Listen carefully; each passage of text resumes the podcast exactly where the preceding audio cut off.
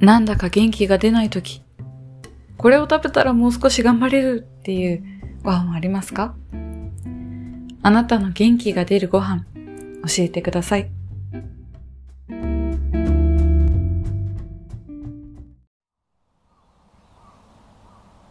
明けましておめでとうございます。いや、今年もどうぞよろしくお願いします。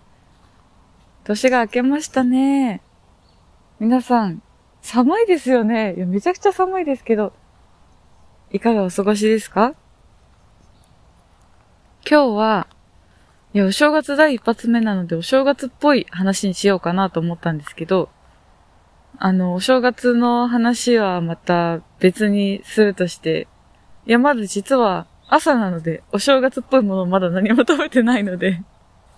あのー、年末に食べた美味しかった話を、まずはしたいと思います。あのー、今日お話ししたいのが、福佐屋さんのカステラです。あの、長崎の。いやー、カステラすごく久しぶりに食べまして、カステラって美味しいですよね。あのー、でも私、久々長らく食べてなかったな。この福佐屋さんのカステラは、長崎のカステラといえばっていう感じの、よく、私も名前、お名前聞いたことあったような、老舗のお店なんですけれども、そこのカステラを食べまして、いや、それがね、もうすごくこだわりの手法で作ってるらしくて、あの、紙がついてたんですけど、説明の紙、説明の紙をすごい熟読しちゃって、そしたら、いや、結構すごいなって思ったのが、そのカステラは一人一人その職人さんが一人一人その最初から最後まで責任持って作るんですってだからその卵を割って、その材料を混ぜて、焼いてってところまで。で、あと驚いたのが、あの、カステラで一番美味しいのって、ザラメのところじゃありません。あの、底のところに、シャリシャリっていうザラメのあれが残ってるのが私大好きなんですけど、それのそのザラメの残し方が、普通はなんかザラメをこう床、床？床？下？下に敷いて、そこに生地を流し込むって感じで作るらしいんですけど、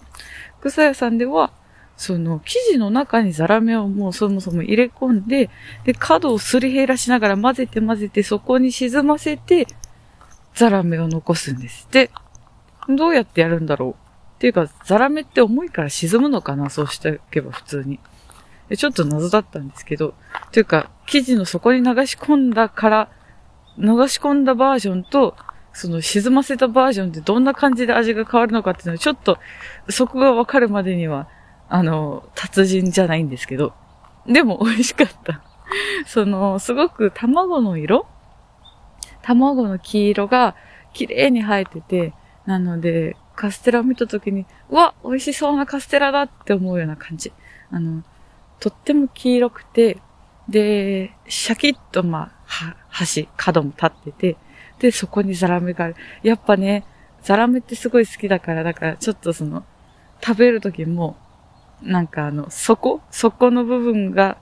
一番ポイントなので、そこをちょっとそのなんか、残しながら最後に取っといて食べちゃうみたいな。そんな感じで、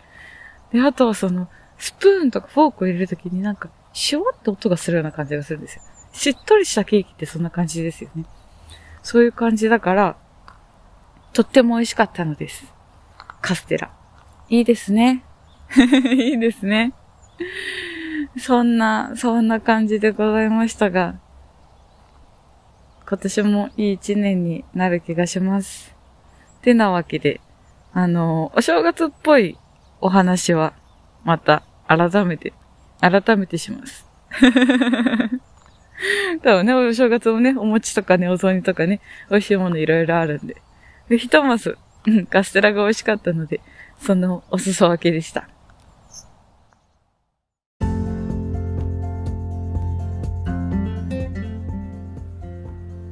以上、今回の元気が出るご飯でした。また来週お会いしましょう。